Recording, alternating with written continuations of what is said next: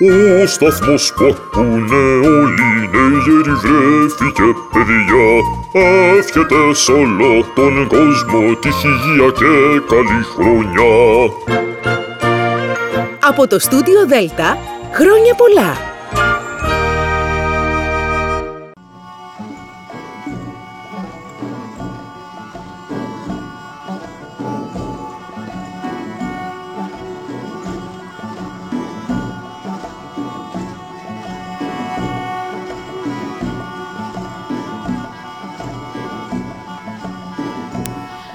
Καλή σας ημέρα κυρίες και κύριοι. Χρόνια πολλά και καλή χρονιά σε όλους.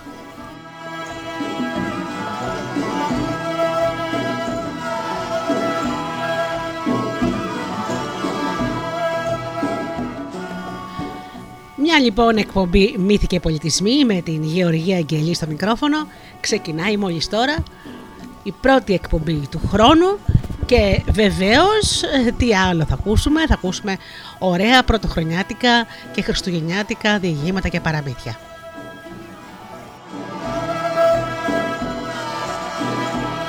Πρώτα όμως να σας ευχαριστήσω όλους σας, όχι μόνο για την σημερινή σας παρουσία εδώ στο κανάλι μας, αλλά για την αγάπη που μας έχετε δείξει από το 2012 που ιδρύθηκε ο σταθμός Studio Delta.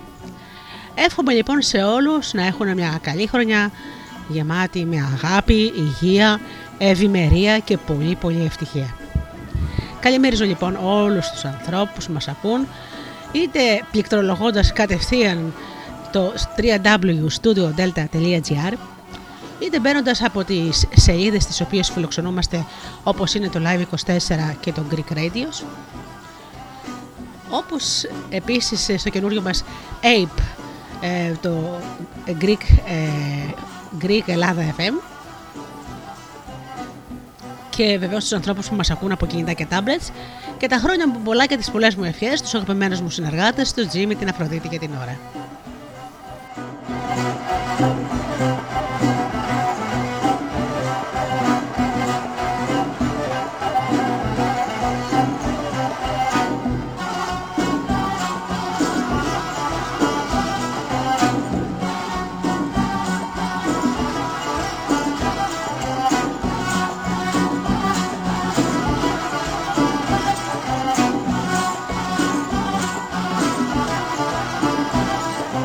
Λοιπόν με πρωτοχρονιάτικα τραγούδια και κάλαντα από όλη την Ελλάδα. Και αμέσως μετά με το πρώτο μας παραμύθι.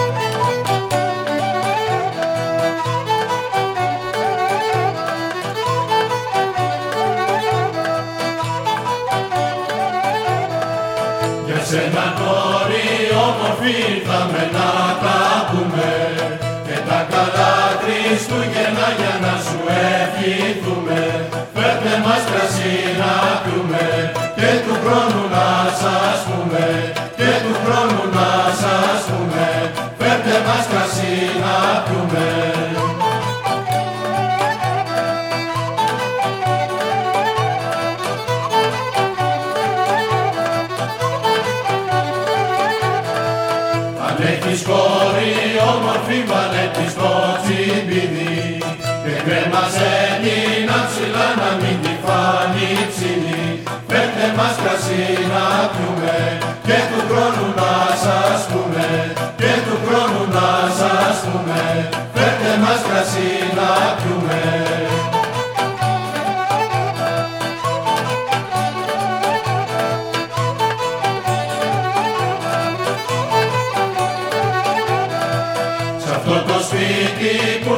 καραβιανά σημαίνια. Του χρόνου σαν και σήμερα να είναι μαλάματένια Φέρτε μας κρασί να πιούμε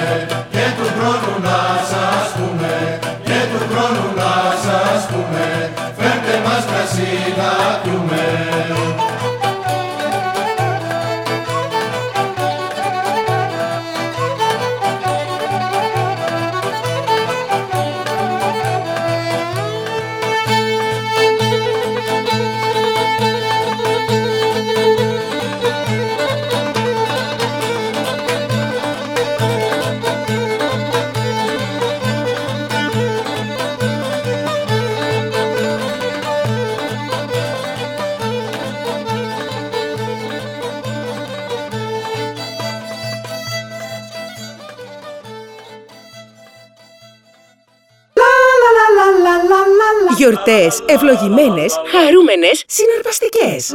Γιορτές στο στούντιο Δέλτα. Οι καλύτερες γιορτές της ζωής σας.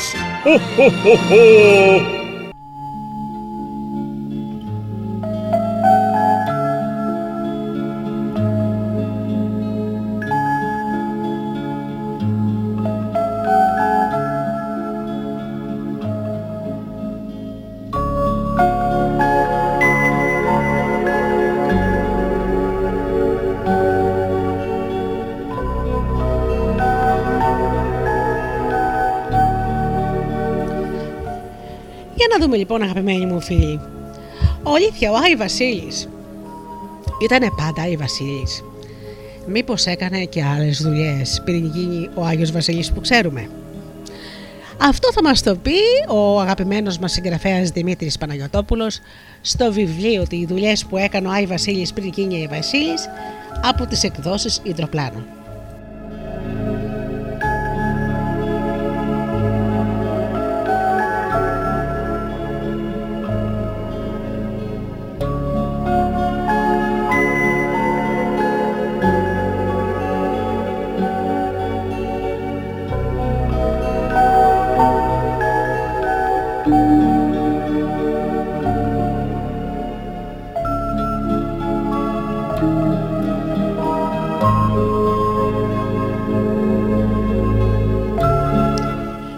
Περισσότεροι νέοι που ζουν σε κάποιο χωριό ονειρεύονται την ελευθερία και τις ευκαιρίες μιας μεγάλης πόλης.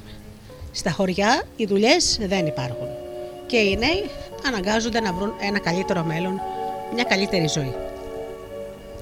Όταν λοιπόν ο Άι Βασίλης ήρθε στην πόλη από το Ροβανιέμε, το χωριό στο οποίο είχε γεννηθεί και μεγαλώσει, άρχισε να ψάχνει για δουλειά. Διάβασε αγγελίες στι εφημερίδες, καθώς τότε δεν υπήρχε το διαδίκτυο και έστειλε βιογραφικά και πήγαινε σε συνεντεύξεις. Έκανε πολλές και διαφορετικές δουλειές πριν γίνει ο γνωστός και αγαπημένος σε όλους μας Άγιος Βασίλης. Η πρώτη του δουλειά ήταν ταχυδρόμος.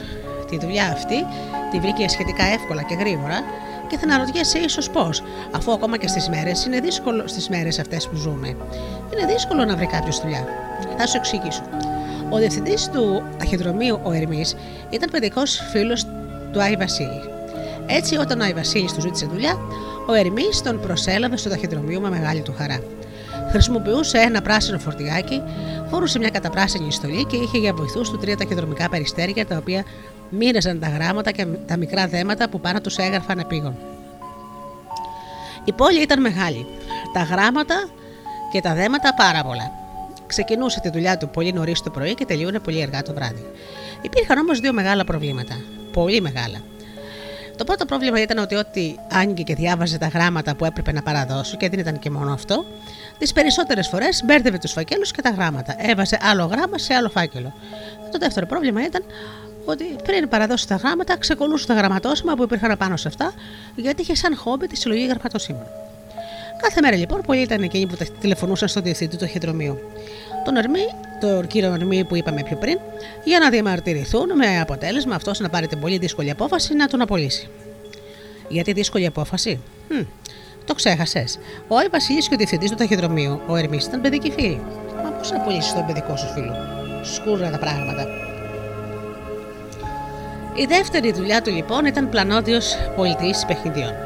Γυρνούσε από πόλη σε πόλη και από χωριό σε χωριό και έστεινε τον πάγκο του και πουλούσε τα παιχνίδια του. Όμως ήταν τόσο μεγάλα και τόσο μεγάλη αγάπη του για τα παιδιά, που όταν αυτά πλησίαζαν για να δουν τα παιχνίδια καλύτερα, ακουγόταν το βροντερό του γέλιο. Ξέρετε, το γνωστό. Χω, χω, χω, χω. Με αποτέλεσμα τα παιδιά να βάζουν τα κλάματα και να τρέχουν στην αγκαλιά των γονιών τους. Έτσι λοιπόν, αφού δεν μπορούσε να πουλήσει κανένα παιχνίδι, αναγκάστηκε να ψάξει για άλλη δουλειά. Η τρίτη δουλειά του ήταν ένα σε ένα μικρό εργοστάσιο που κατασκεύαζε σάκους. Ήταν πολύ εργατικός. Έφτιαχνε σάκους όλο των μεγεθών. Μικρούς, μεσαίους, μεγάλους, πολύ μεγάλους και όλων των χρωμάτων. Κόκκινους, κίτρινους, πράσινους, πολύχρωμους και όλων των ειδών.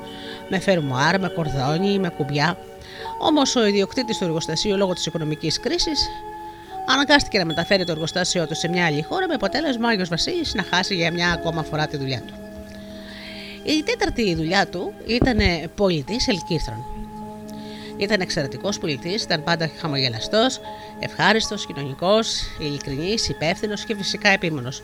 Ήταν ολιγόλογο και άκουγε προσεκτικά τον κάθε πελάτη, ώστε να μπορέσει να κατανοήσει τι ακριβώς χρειάζεται και ποιες είναι οι ανάγκες του. Πέρα όμως από αυτά τα χαρακτηριστικά, είχε και ένα έμφυτο ταλέντο της επικοινωνίας. Ένα προσόν που είναι απαραίτητο για μια επιτυχημένη καριέρα στον χώρο των πωλήσεων. Ο ανταγωνισμός όμως ήταν πάρα πολύ μεγάλος και το μαγαζί που δούλευε έκλεισε γιατί πουλούσε μόνο ένα μοντέλο ελικύρθρου, το, το μοντέλο 2811-2014, ενώ τα άλλα μαγαζιά πουλούσαν πολλά και διαφορετικά μοντέλα. Έτσι λοιπόν αναγκάστηκε να ψάξει πάλι για δουλειά. Η πέμπτη δουλειά του ήταν καθαριστής τσεχιών. Έγινε δηλαδή κάπροδοχο καθαριστής. Μια δουλειά που ήξερε να κάνει πολύ καλά. Και πώς την ήξερε, θα σου εξηγήσω. Όταν ήταν ακόμα στο χωριό του το Ροβανιέμι, στις αρχές του φθινοπόρου και πριν καλά-καλά αρχίσουν τα πολλά κρύα, ήταν αυτός που καθάριζε τα τζάκια των συγχωριανών του. Όλοι έψαχναν να βρουν τον Βασίλη για να καθαρίσει το τζάκι τους. Ποιον Βασίλη, μα φυσικά τον, τον Άι Βασίλη μας, τον αγαπημένο μας, τον γνωστό μας σε όλους. Έτσι τον φωνάζαν τότε με το όνομά του, Βασίλη, όπως φωνάζουν και σένα με το όνομά σου. Δεν φοβόταν το ύψος γιατί από παιδί σκαρφαλώνεις στι στέγες των σπιτιών και πηδούσες από στέγη σε στέγη. Έκανε δηλαδή αυτό που λένε σήμερα οι νέοι παρκούρ και αυτό τον βοήθησε να σκαρφαλώνει ακόμα και στις πιο ψηλές στέγε. Α, και κάτι άλλο. Όπως ήταν μικρός και αδύνατος όπως ήταν τότε, χωνόταν σε λαγούμια και ξετρύπωνα μικρά λαγουδάκια, κάτι το οποίο τον βοήθησε να μπαίνει ακόμα και στις πιο στενές καμινάδες. Ω λοιπόν κάπνοδο καθαριστή, ήταν γρήγορος, προσεκτικός και καθαρός. Καθώ όμως τα χρόνια περνούσαν, ένα εργοστάσιο έφτιαξε ένα υγρό που με ένα και μόνο ψέκασμα αφορούσε τους επίμενου λεκέδε από την καπνιά και το κάρβουνο στις αιστείες των τζακιών και ένα καθαριστικό σε μορφή σκόνης που καθάριζε τα τυχώματα των καμινάδων. Έτσι, όλοι όσοι είχαν τζάκι τα καθάριζαν μόνοι τους, με αποτέλεσμα να πρέπει να ψάξει ξανά για δουλειά. Η έκτη δουλειά του ήταν μπαρμπέρι, δηλαδή έγινε κουρέας. Έπιασε δουλειά στο πιο γνωστό barber shop της πόλης. Τώρα θα μου πείτε τι είναι το barber shop. Μα φυσικά κουρίο. Φρόντιζε μαλλιά, γένια, κοντά, μακριά, αλλά βέβαια και τη δική του γενιάδα. Δεν βιαζόταν. Αφιέρωνε τόσο χρόνο όσο χρειαζόταν στον κάθε πελάτη και ενημερωνόταν για τις τελευταίες τάσει της μόδας. Δεν έκανε μόνο τα κλασικά κουρέματα, αλλά και όλα τα trendy κουρέματα της εποχής του. Όμως μια μέρα, καθώς ήταν κουρασμένος και αφηρημένος, έκοψε το μουστάκι ενός πελάτη, με αποτέλεσμα αυτό να εκνευριστεί, να βγάλει τις φωνές και έτσι ο ιδιοκτήτης του κουριού να τον σχολάσει. Η έβδομη δουλειά του λοιπόν ήταν πάστρι σεφ. Δηλαδή, ζαχαροπλάστης. Αφού λοιπόν παρακολούθησε μαθήματα σε μια σχολή ζαχαροπλαστικής και απέκτησε όλες εκείνες τις γνώσεις και τις ικανότητες που ήταν απαραίτητες, έπιασε δουλειά σε ένα μεγάλο ζαχαροπλαστείο. Ήταν πολύ καλός ζαχαροπλάστης, καθαρός, δημιουργικός και με φαντασία. Η σπασιελιτέ του ήταν κουραμπιέδε, τα μελομακάρονα και τα μπισκότα.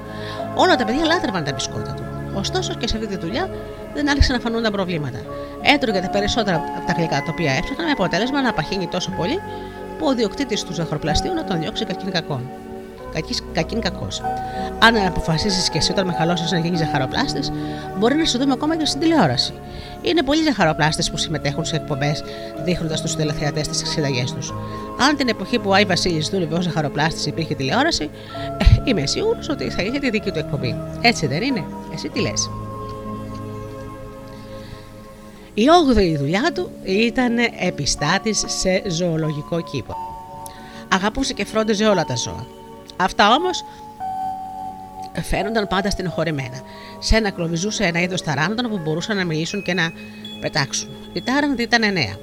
Ο Βίξεν, ο Κόμετ, ο Κιούπιντ, ο Μπλίτσεν, ο Ντάσερ, ο Ντάνσερ, ο Ντόνερ, ο Πράνσερ και ο Ρούντολφ, ο οποίος είχε μια μεγάλη κόκκινη λαμπερή μύτη. Ένα μεσημέρι Πιάνοντας κουβέντα με τους ταράνδους, του είπαν ότι τα ζώα είναι στενοχωρημένα γιατί ζουν φυλακισμένα σε κλουβιά. Και ο Βασίλη δεν έχασε καιρό καθόλου. Και το ίδιο βράδυ, κρυφά, ελευθέρωσε όλα τα ζώα, τα οποία πήγαν να ζήσουν ελεύθερα στο δάσος. Το επόμενο πρωί, ο διευθυντής του ζωολογικού γήπου ήταν, είχε διαπιστώσει τι είχε γίνει, τον κοίταξε με γουρλωμένα μάτια και του φόραξε. Ε, τι άλλο, έξω! Η ένατη δουλειά του ήταν πιλότος. Αυτή η δουλειά φάνηκε να του αρέσει περισσότερο από όλες. Ήταν υπεύθυνος, συνεπής, αποφασιστικός και θαραλέος.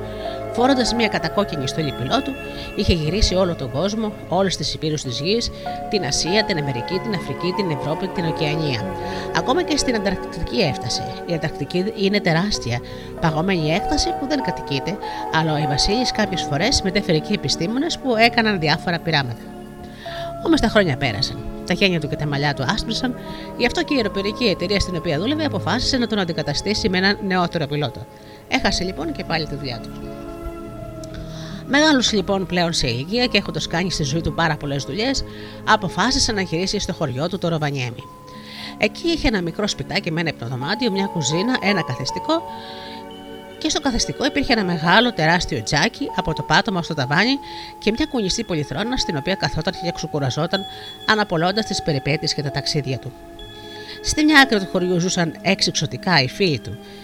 Οι φίλοι του, η Βασίλη, ο Σάνι Ούπατρι, ο Πέπερ Μίνστιξ, ο Αλαμπάστερ Σνόμπολ, ο Μπούσι Εύεργιν, ο Ουανόρσι Όπενσλέι και η Sugar Plum Mary γνωστή σε όλους και ως Mary Christmas.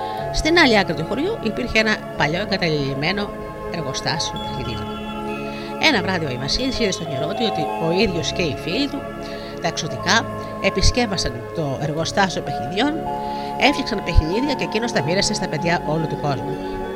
Το πρωί που ξύπνησε προς μεγάλη του έκπληξη, βρήκε στην αυλή του τους εννέα ταράντο που φρόντιζε όταν ήταν επιστάτη στο ζωολογικό κήπο. Είχαν ψάξει να τον βρουν και ήρθαν για να ζήσουν κοντά στον αγαπημένο τους επιστάτη, τον Άι Βασίλη. Ενθουσιασμένος από το όνειρο και την επίσκεψη των Ταράντων τον ίδιο βράδυ, ο Άι Βασίλης κάλεσε στο σπίτι του τους φίλους του τα εξωτικά και τους γνώρισε στους εννέα Ταράντους. Διηγήθηκε σε όλους τον όνειρό του και τους πρότεινε να του κάνουν πραγματικότητα. Ο Σάνι Ούπαντρι, ο πιο παλιός φίλος του Άι Βασίλη, συμφώνησε αμέσως. Έπειτα από πολλή συζήτηση, συμφώνησαν και τα υπόλοιπα εξωτικά και ορίστηκαν τα, τα καθήκοντά τους. Ο Πέπερ Πίνστιξ ορίστηκε ως ο φύλακα του μυστικού περάσματος που οδηγεί στο εργοστάσιο επιχείρημα. Ο Αλαμπάστερ Σνόμπολ ως διαχειριστής της λίστας με τα φρόνια και τα άτακτα παιδάκια. Ο Μπούσιν ο Μπούσι Εύεργιν ως εφευρέτης των μαγικών μηχανών που φτιάχνουν παιχνίδια, ο Ουανόρσι Όπενσλέι ως συντηρητής του έλκυθρου και φροντιστής των ταράνδων και η Sugar Plum Mary ως υπεύθυνη του τμήματος των γλυκών. Το επόμενο πρωί έβαλαν σε εφαρμογή το σχέδιό τους. Αφού επισκέβασαν λοιπόν το εργοστάσιο και έφτιαξαν τα παιχνίδια για τα παιδιά όλου του κόσμου, από την αποθήκη του Άι Βασίλη έβγαλαν ένα έλκυθρο που είχε από τότε που ήταν πολιτής ένα μεγάλο κόκκινο σάκο που δούλε... τότε τον είχε φτιάξει στο εργοστάσιο κατασκευής σάκων. Ο σάκος όμως αυτός δεν ήταν ένας απλός σάκος. Ήταν μαγικός. Τι εννοώ μαγικός; Όσο τα ξωτικά τον γέμισαν με παιχνίδια, αυτός φούσκωνε, φούσκωνε και φούσκωνε, τόσο ώστε να χωράει παιχνίδια για όλα τα παιδιά του κόσμου. Όμως όταν το τοποθετούσαν πάνω στο έλκυθρο, ο Σάκος ξεφούσκωνε και ξεφούσκωνε και ξεφούσκωνε, τόσο που κάθε φορά είχε μέσα μόνο το συγκεκριμένο παιχνίδι που έπρεπε ο Αϊ Βασίλης να παραδώσει σε κάποιο παιδί. Οι τάρανδοι λοιπόν προσφέρθηκαν να πετάξουν το έλκυθρο. Μέρα, νύχ, μέρα και νύχτα με τη βοήθεια των φίλων του, των εξωτικών, ο Άι Βασίλης φορώντας πάντα την κατακόκκινη ιστορία που φορούσε όταν ήταν πιλότος, προσπαθούσε μαζί με του ταράνδου να πετάξει το έλκυθρο. Στην αρχή οι τάρανδοι δυσκολεύτηκαν λίγο στον συντονισμό, αλλά μέσα από μερικές αποτυχημένες προσπάθειες τα κατάφεραν τελικά. Και όλα ήταν έτοιμα. Το ε, ημερολόγιο έδειχνε 1η Πρώτου του 1862 και ήταν μεσάνυχτα. Και όταν ο Άι Βασίλης ξεκίνησε το πρώτο του ταξίδι, η νύχτα εκεί ήταν πολύ πολύ πολύ δύσκολη. Κρύο, χιόνι, αέρας, ομίχλη. Το μεγαλύτερο όμω πρόβλημα ήταν το σκοτάδι.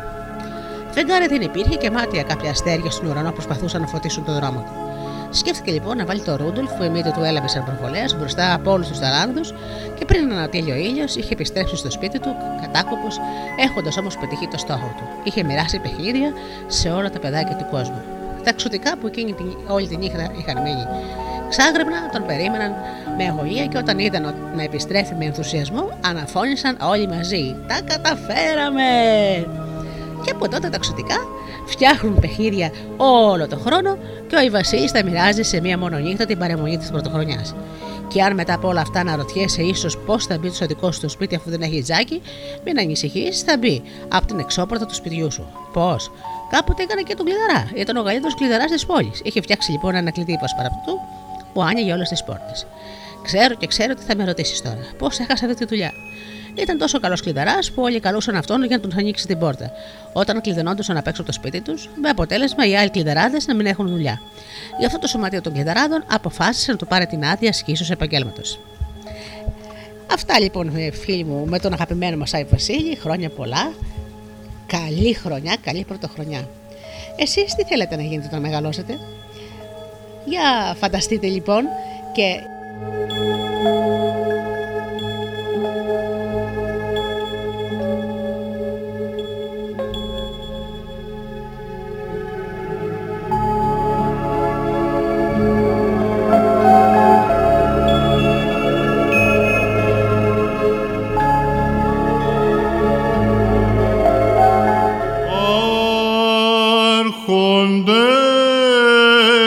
sky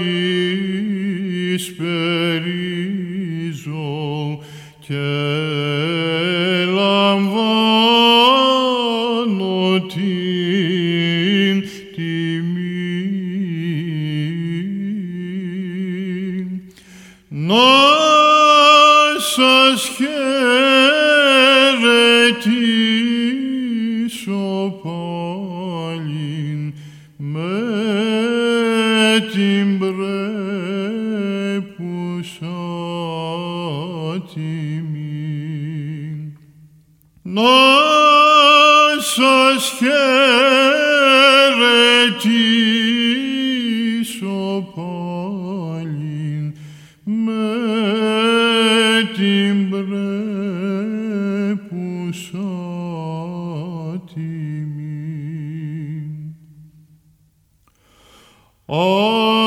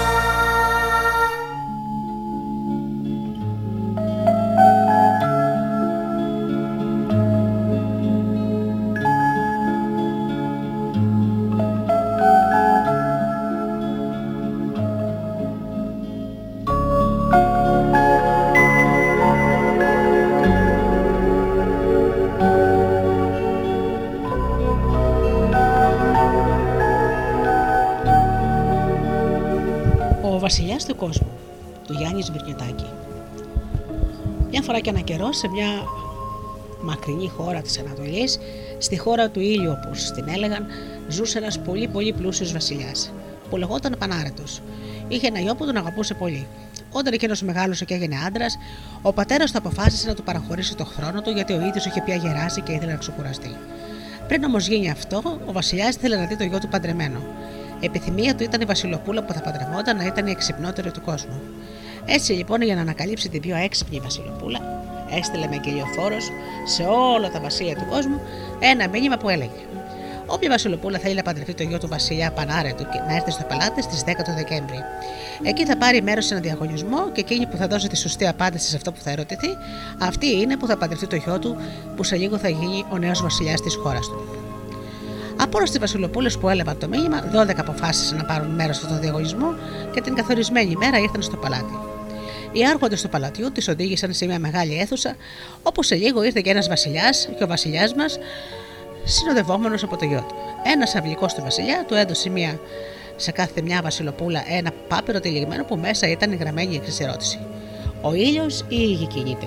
Και κάθε βασιλοπούλα έπρεπε, αφού ξετυλίξει τον πάπυρο, να γράψει την απάντησή της και από κάτω το όνομα και το βασίλειό της. Ύστερα να πάλι το πάπυρο και να τον παραδώσει στην επιτροπή που είχε ορίσει ο Βασιλιάς για να κρίνει τις απαντήσεις. Όταν συγκεντρώθηκαν λοιπόν όλοι οι πάπεροι με τις απαντήσεις, η επιτροπή άρχισε μια να τους ανοίγει έναν έναν και να διαβάζει την απάντηση της καθεμιάς. Δυστυχώς όμως από τις 12 βασιλοπούλε που είχαν λάβει μέρος στο διαγωνισμό, μόνο δύο απάντησαν σωστά. Έγραψαν ότι τα δύο ουράνια σώματα, τον ήλιο και τη γη, αυτό που κινείται είναι η γη. Επειδή όμως οι νικήτρε ήταν, και ήταν δύο, ρίχθηκε ο κλήρος και κέρδισε η Μαριάμ, μια πολύ όμορφη βασιλοπούλα από το βασίλειο της Περσίας. Την άλλη μέρα κιόλας στο Βασιλόπουλο στέφθηκε βασιλιάς και ο γάμος του με τη Μαριά χωρίστηκε να γίνει μετά από λίγες μέρες στις 24 του Δεκέμβρη.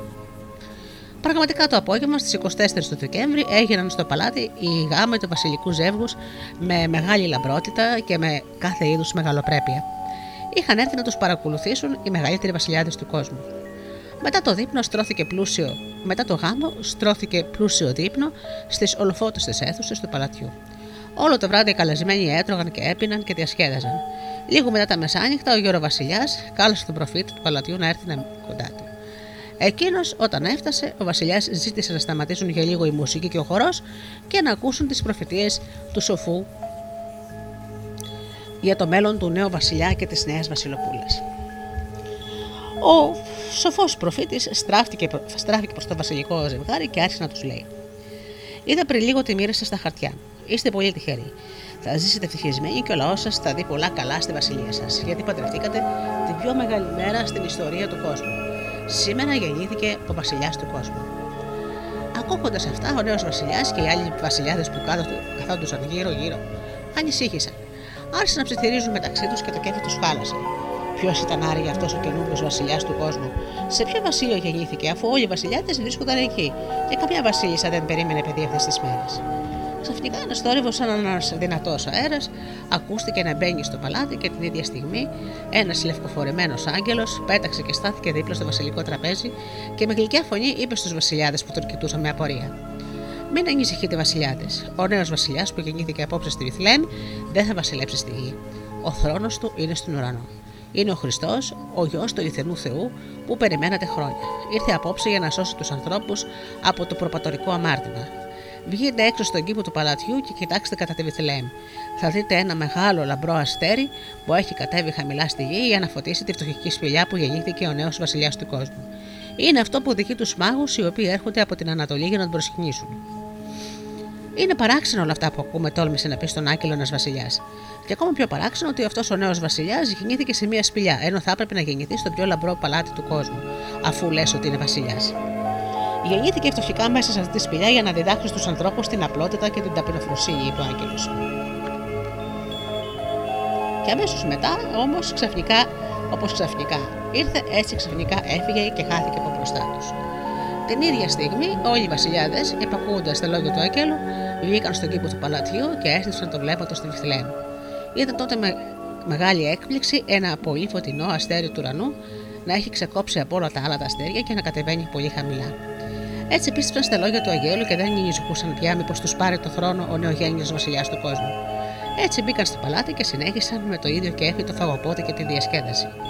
Το νέο βασιλικό ζευγάρι έλαμπε τώρα από την πολύ χαρά γιατί ήξερε ότι τους συνόδευε στη ζωή τους μια καλή τύχη αφού συνέπεσε ο γάμος τους με τη γέννηση του Χριστού. Και πραγματικά έτσι έγινε. Έζησαν ευτυχισμένοι και ως τα βαθιά τους γεράματα αξιώθηκαν να αποκτήσουν πολλούς απογόνους. Σε όλα αυτά τα χρόνια της βασιλείας τους, ο λαός τους έμεινε ευχαριστημένος και έζησε ευχαριστημένος. Είχε πολλά αγαθά και ζούσε με αγάπη και ειρήνη.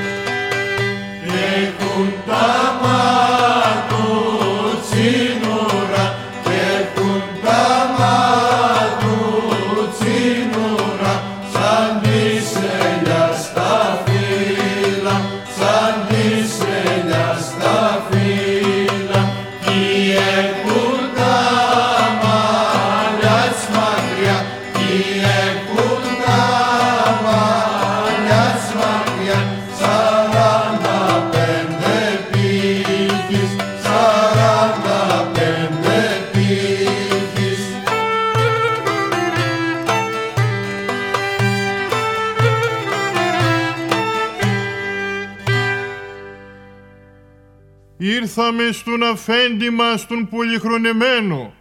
Μας έδωσε ένα φούρνο ψουμιά κι άλλα τόσα φλουριά, όσα άστρα από τον ουρανό κι φύλλα από τα δέντρα, τόσα καλά να δώσει Θεός. Ιδώ που τραγουδούμε, χέρ να μην τον πονάει, πουδάρ να μην τον πονάει, κεφάλι να μην τον πονάει, καρδιά να μην τον πονάει. Πέτε παλικάρια μα μην. Αμήν. Ο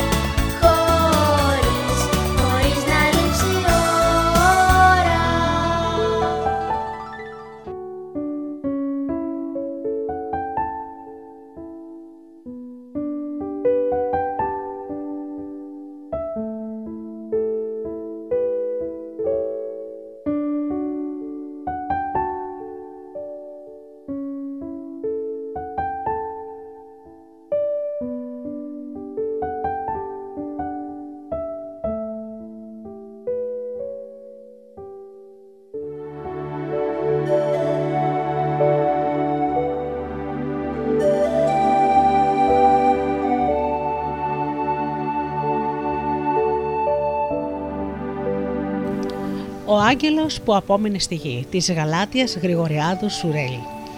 Μια φορά και αναγκαιρόζωσε στη γη ένα παιδάκι. Μια φορά και αναγκαιρόζωσε στον ουρανό ένα αγγελάκι.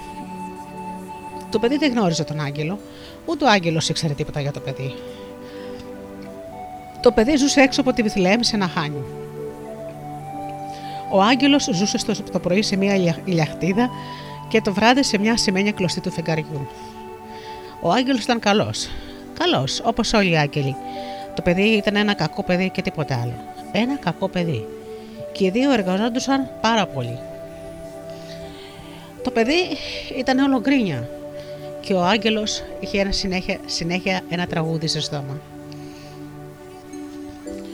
Το παιδί είχε να υπηρετήσει πολύ κόσμο που έφτανε εκείνες τις μέρες στο Βιθλέμ. Δεν σταματούσε από την ώρα που έσκαγε ο ήλιος ως αργά τη νύχτα, πριν λαλήσουν τα κοκόρια, έπαιρνε ένα κουβά και τραβούσε νερό από το πηγάδι. Έπεφτε εύκολο κουβά στο βαθύ πηγάδι, λες και βιαζόταν να ανταμώσει το νερό. Τέντωνε ο κουβά στο σκηνή, γέμιζαν πληγές οι παλάμες του μικρού παιδιού που αγωνιζόταν να τους εγκρατήσει. Το παιδί φοβάται. Φοβάται γιατί έχει ακόμα και στα πόδια του σημάδια που απόκτησε όταν μια μέρα του φύγει ο κουβάς από τα χέρια. Θύμωσε πολύ το αφεντικό και θυμάται. Και τον έδιρε, τον μάτωσε και του μείναν αυτά τα σημάδια.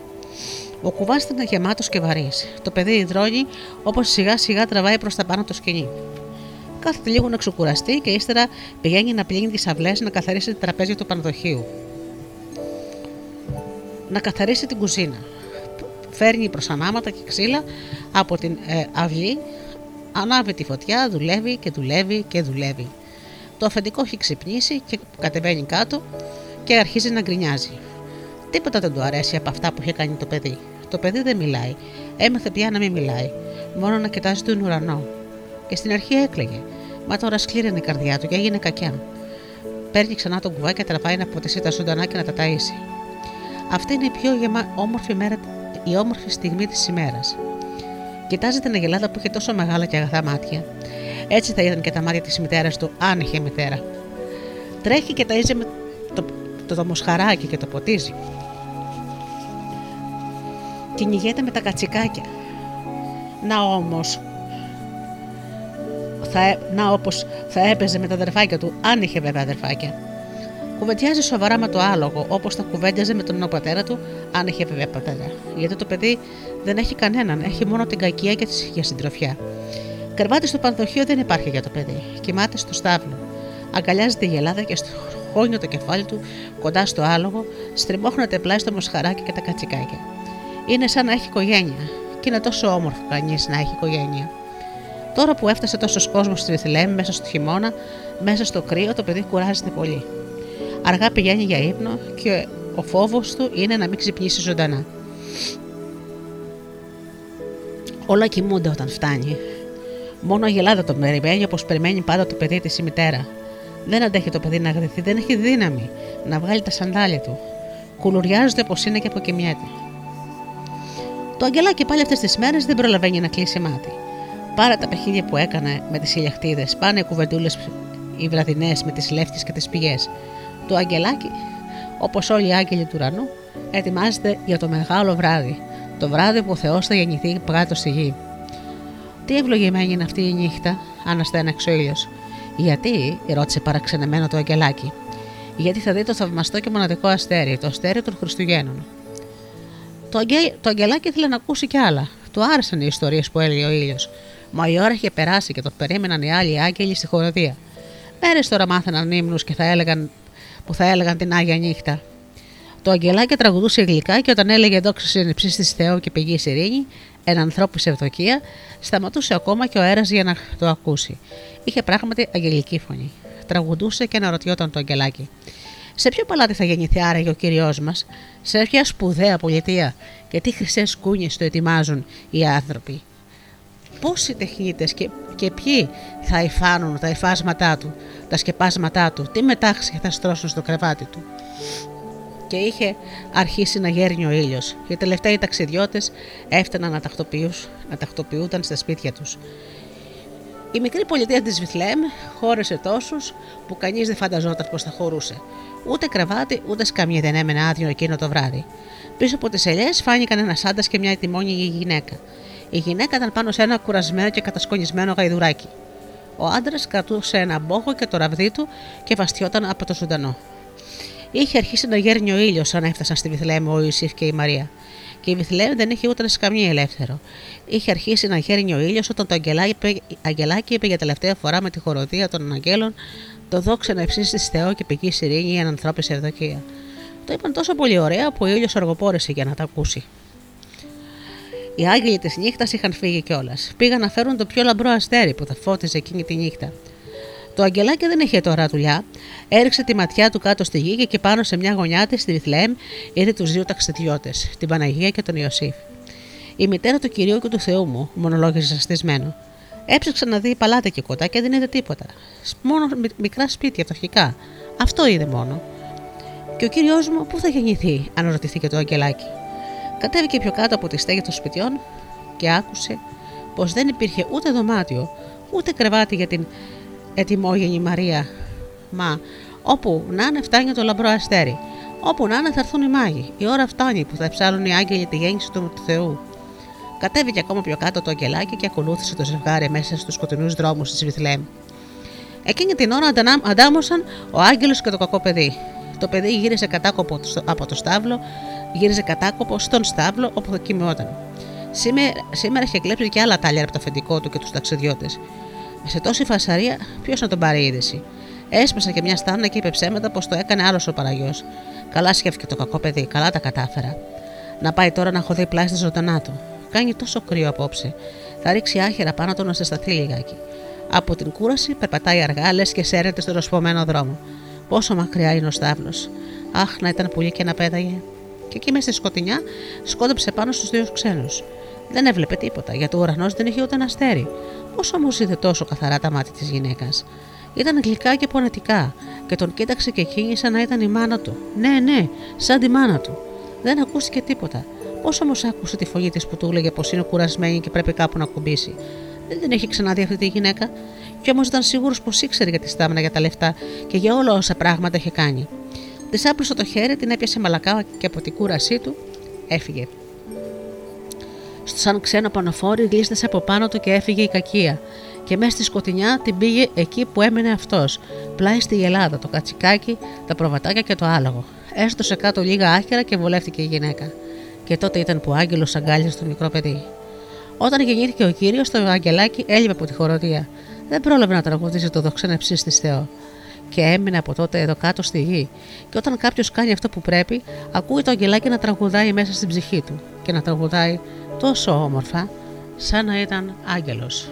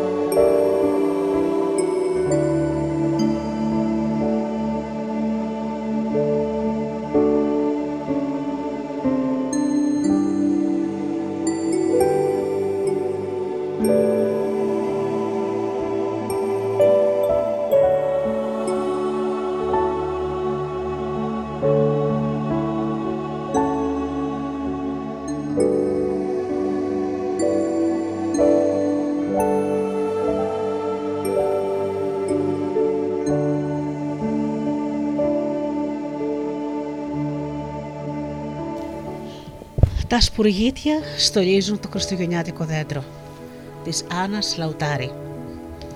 Ανάμεσα στα πολλά δέντρα, στους θάμνους και τα λουλούδια ενός πάρκου υπήρχε ένα πολύ μεγάλο έλατο. Ήταν τόσο καλοφτιαγμένο με τα ολόδροσα κλαδιά του που όλοι σου περνούσαν εκεί το θαύμασαν και το καμάρωναν. Στα κλαδιά του την άνοιξη και το καλοκαίρι και λαϊδούσαν εκατοντάδες πουλιά. Το χειμώνα που τα χιλιδόνια ήταν κάτω στην Αφρική, Μοναδική συντροφιά για το έλατο του πάρκου ήταν τα σπουργίτια. Εκεί πάνω στα κλαδιά του χουχούλιαζαν και ξεχυμόνιαζαν αυτά τα μικρά πουλιά. Κάποια παραμονή Χριστουγέννων τα σπουργίτια αισθάνονταν πολύ μοναξιά. Έβλεπαν πάνω από τα ψηλά κλαδιά του έλατου τον κόσμο που πήγαινε ερχόταν με τα πακέτα στο χέρι και που δεν ήταν άλλα από χριστουγεννιάτικα στολίδια και δώρα για τις γιορτινές αυτές μέρες. Χωρί να το θέλουν, τα σπουργίτια μελεγχόλησαν και αισθάνθηκαν πίκρα για τη μοναξιά τους. Πάψτε κλαψιάριδες, είπε κάποιος γέρος σπουργίτης που διακρινόταν ανάμεσά τους για το θάρρος του. Η ζωή είναι όμορφη, αρκεί εμείς να το πιστέψουμε. Ακούστε λοιπόν τι σκέφτηκα. Τι σκέφτηκες, ρώτησαν βιαστικά και περίεργα τα σπουργίτια. Θα στολίσουμε το δέντρο του πάρκου με χριστουγεννιάτικα στολίδια. Εκεί πού θα τα βρούμε, ρώτησαν με περιέργεια όλα τα σπουργιτάκια. Τα παιδιά στο πάρκο τρώνε πολλές σοκολάτες και καραμέλες και τα σημαίνια χαρτιά από τις σοκολάτες που πετούν θα φτιάξουμε αστέρια, καμπανούλες και γυρλάντες. Με τις χρωματιστές σελατίνες από τις καραμέλες θα φτιάξουμε φιωγκάκια που θα μοιάζουν με πενταλούδες. Στο κεφάλι μας θα φορέσουμε από μια χρωματιστή χορόνα. Μπορούμε ακόμα και με τα σημαίνια χαρτιά από τις σοκολάτες να φτιάξουμε στολές σακέλων.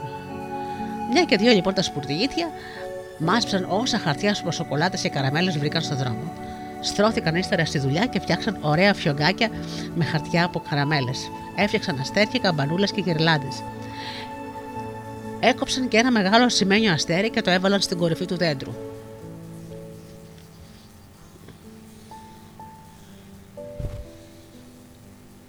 Σκόρπισαν έπειτα αστέρια, τα φιωγκάκια και τις γυρλάντες στα κλαδιά του. Τι όμορφα που είναι, φώναξαν όλα τα σπουργίτια, ανοιγοκλίνοντα ενθουσιασμένα τις θερούγε τους. Το έλατο του πάρκου έλεμπε τώρα και υψωνόταν φαντασμαχωρικά. Ήταν το ωραιότερο χριστουγεννιάτικο δέντρο του κόσμου. Όλοι οι διαβάτες στεκόταν και το θαύμαζαν. Ο θαυμασμός τους ήταν ακόμα μεγαλύτερος ακούγοντας να, να τετιβίζουν τα σπουργίτια χαρούμενα. Μα τι παράξενο και λάιτε με αυτό μες στη βαρύ χειμωνιά, είπαν μερικοί περαστικοί. Αϊδόνια και λαϊδούν. Χελιδόνια και λαϊδούν. Μα τώρα είναι χειμώνας, δεν είναι άνοιξη. Όχι, όχι, παρατήρησαν κάποιοι άλλοι. Είναι σπουργίτια. Τι παράξενα αλήθεια που κελαϊδούν. Τι ευτυχισμένο το τύβισμα. Τα σπουργίτια κελαϊδούσαν αγγλικά εκείνο το βράδυ, γιατί ήταν η παραμονή των Χριστουγέννων και υμνούσαν και εκείνα τη γέννηση του Χριστού μας.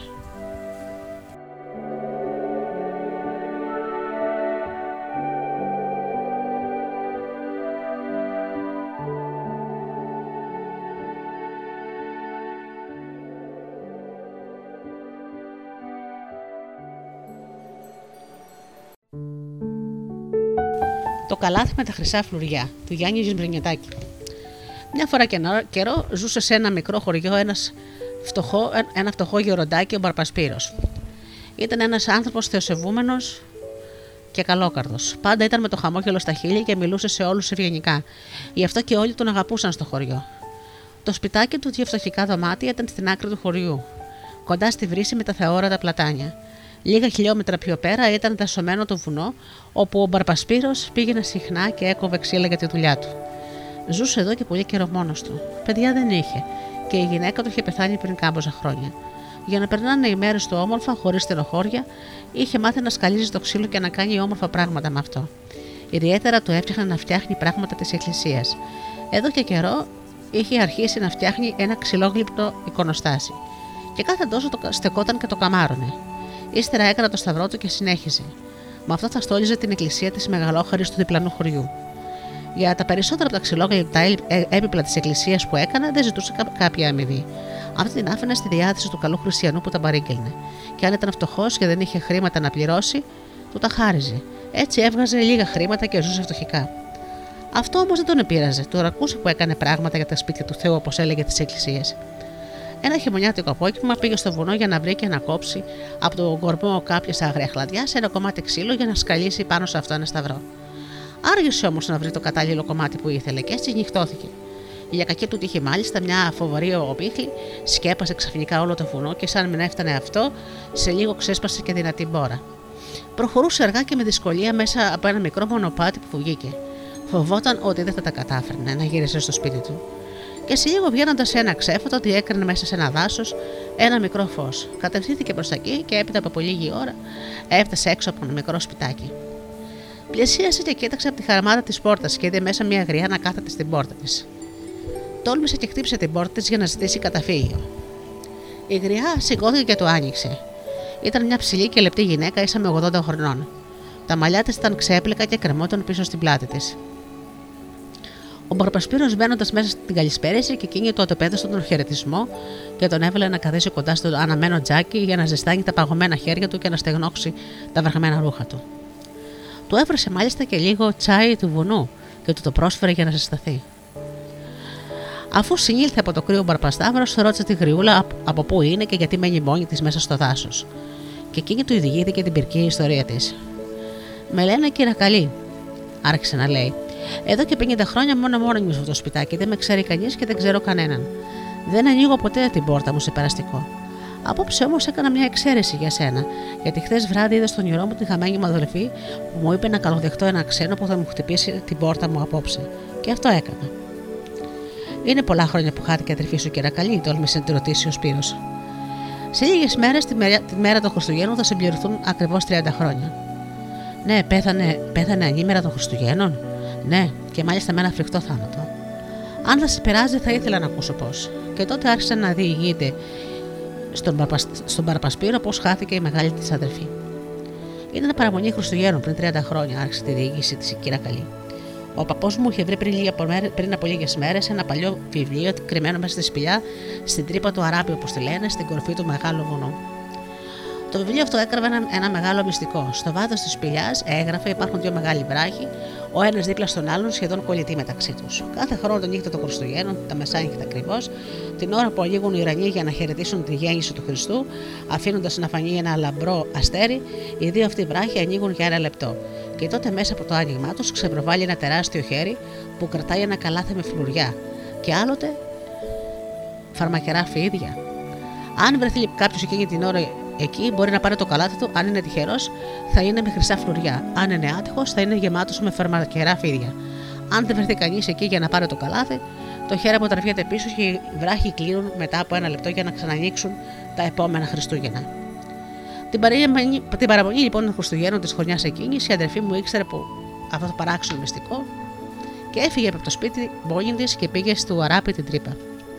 Ήταν όμως άτυχη για λίγε ώρε αργότερα τη βρήκε εκεί νεκρή ένας βοσκός.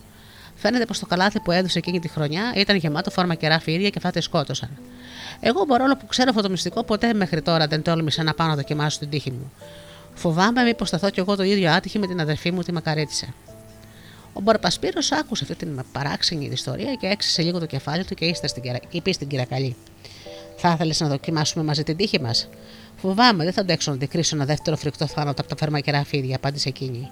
Εγώ μια ζωή δουλεύω για το Θεό. Ελπίζω να με βοηθήσει να βγω από τη φτώχεια. Σε τρεις μέρες έχουμε Χριστούγεννα. Το πρωί θα γυρίσω στο σπίτι μου και την παραμονή των Χριστουγέννων θα, θα επιτρέψω και θα θέλω να με οδηγήσεις στο αράπη την τρύπα. Η, καλή, η κερακαλή το σκέφτηκε λίγο και μετά το αποκρίθηκε. Δέχομαι να σε βοηθήσω. Ελπίζω και εσύ να σταθείς τυχερός. Από το στόμα σου και σου ούτε αυτή. Στο μεταξύ, η κρύα νύχτα είχε προχωρήσει αρκετά. Η γριά έστωσε λίγα μαλακά στο σίδι σε μια γωνιά και έβαλε το γέρο να κοιμηθεί. Ο Μπαρπασπύρο το πρωί ξεπνήσε νωρίς. Αφού είπε το ζεστό τσάι που του είχε ετοιμάσει η κερακαλή, πήρε το δρόμο για το σπίτι του. Μόλις έφτασε, ρίχτηκε με κέφτη στη δουλειά. Ήθελε να φτιάξει τον πιο όμορφο ξύλινο σταυρό που είχε ως τότε σκαλίσει. Για να προλάβει να τον τελειώσει, δούλευε νύχτα μέρα και από το απόγευμα της παραμονής των Χριστουγέννων τον είχε έτοιμο. Ήταν ένας μικρός σταυρός, μήκους περίπου 15 εκατοστών και ένα, ήταν ένα αληθινό αριστούργημα. Τον έδισε με ένα γερό κορδόνι και τον κρέμασε στο, νόμο, στο λαιμό του. Μόλις άρχισε να σκοτεινιάζει, άνοιξε το λαδοφάναρό του και εκεί ξεκίνησε για το σπίτι της Κερακαλής. Έπειτα από λίγες ώρες έφτασε εκεί. Η ώρα ήταν 10 και μισή. Έπρεπε να ξεκινήσουν αμέσως για να προλάβουν να βρίσκονται στη σπηλιά του Αράπη λίγο πριν τα μεσάνυχτα.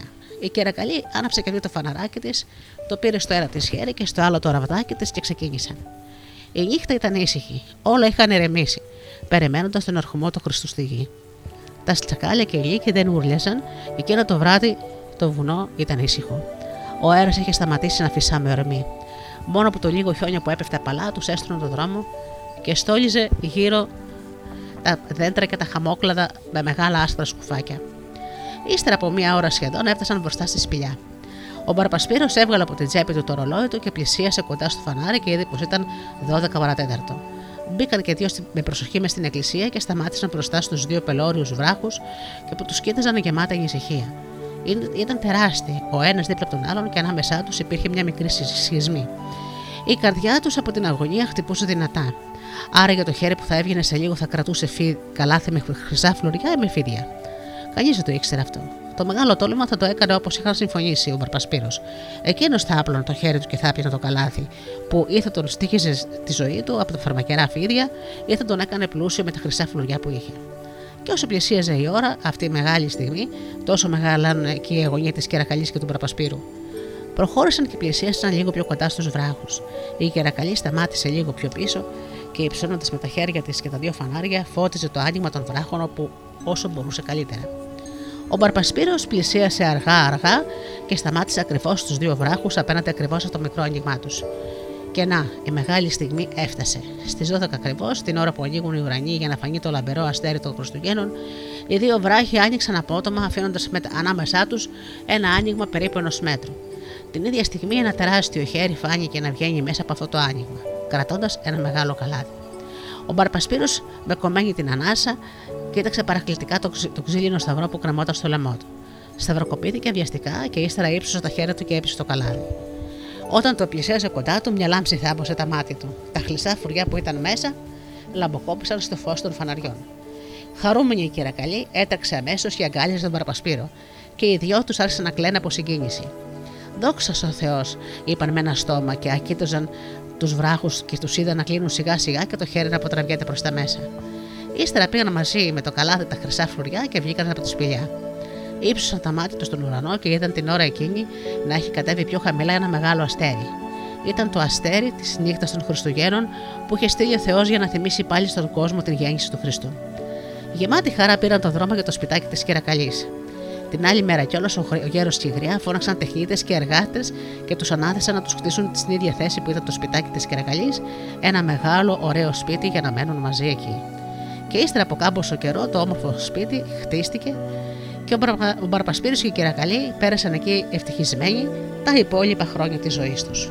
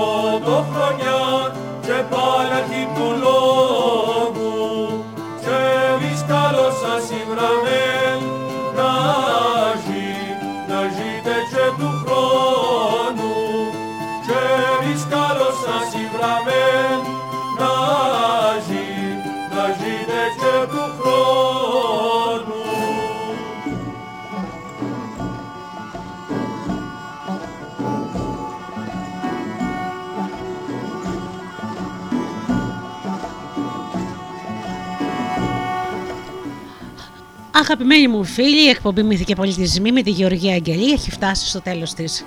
Σας εύχομαι άλλη μια φορά μέσα από την καρδιά μου χρόνια πολλά και καλή χρονιά.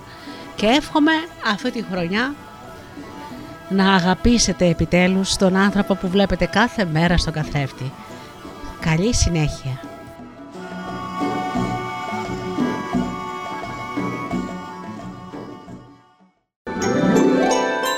Μικρό ξωτικό, γιατί έχεις τόσο μεγάλα αυτιά; Για να ακούω καλύτερα, Studio Delta, Άγιε Βασίλη. Στούντιο Δέλτα. Και τις μέρες των γιορτών, εδώ. Ακούς καλύτερα.